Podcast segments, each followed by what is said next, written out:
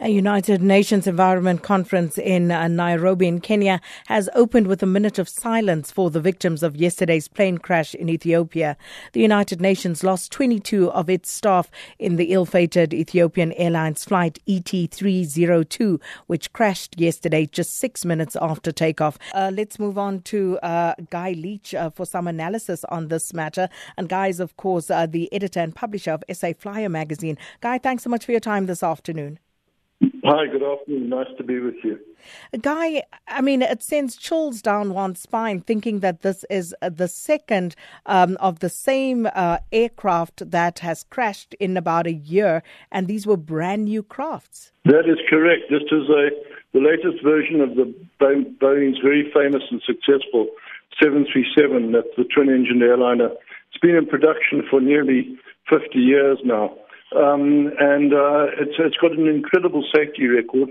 But the latest upgrade, called the Max version, um, has brought about a couple of new uh, changes to the safety systems. And it is speculated by some, I, I, I emphasize speculated, that some of these uh, systems may have caught the pilots out.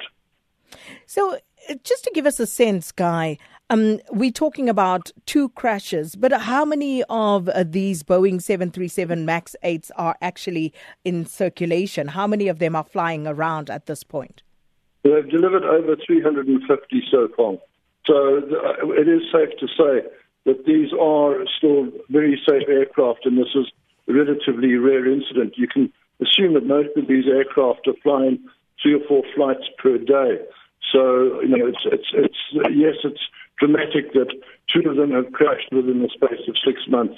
But uh, there are many, many of these Boeing 737 Maxes flying every day. And then for us layfolk, I mean, it's it's very disconcerting if you look at the reaction from some of the airlines across the world. Uh, Ethiopian Airlines, uh, you know, uh, they have uh, grounded that particular craft and uh, said this is a safety precaution. Uh, China's aviation authorities have ordered their country's airlines to ground the Boeing 737 MAX 8 jets. And look at a few others as well. I see um, Cayman Airways amongst others. So is this some something that we ought to be concerned about? Should I now worry about which uh, aircraft I'm traveling on and decide to cancel my flight because it happens to be one of these? Yeah, it's a very difficult question for me to answer as to whether we should be worried or not. The, the real problem is that there's a lack of information. So, on the one hand, um, in response to the Lion Air crash at the end of October last year, um, systems were overhauled, pilots were retrained in how to deal with this particular problem, and we didn't have a problem for nearly six months. Um, we don't know yet whether the uh, Ethiopian crew was aware or was retrained to uh, cater for this particular problem or not. Um, if if they weren't, well, then it obviously would suggest that it's not so much the aircraft's fault, but, but a pilot training fault. But uh, the reality at this stage is that we just don't know what happened. We only have partial information on the Lion Air crash because only a preliminary accident result has been released. And we've got literally next to no information at all on the Ethiopian crash at this stage. And I'm afraid to say it, it looks as though it might be very difficult to get any hard results from that because it's, my suspicion is that the black boxes, the flight data cockpit voice recorder, may have been destroyed in the crash. The trouble is that lack of information means that either the airlines will say, but look, these aircraft are fundamentally safe, which they are, um, and we're going to continue to fly them, or the, we don't know what's going on and we can't take any chances. So that's what Ethiopian has done, obviously. That's what China Airlines has done. Cayman Airlines and a number of airlines, as you pointed out, have elected to do. Um, it's worth noting that for South Africa, there is only one 737 MAX in the country at the moment, and that is operated by Comair British Airways, um, and they are at this stage continuing to fly that aircraft.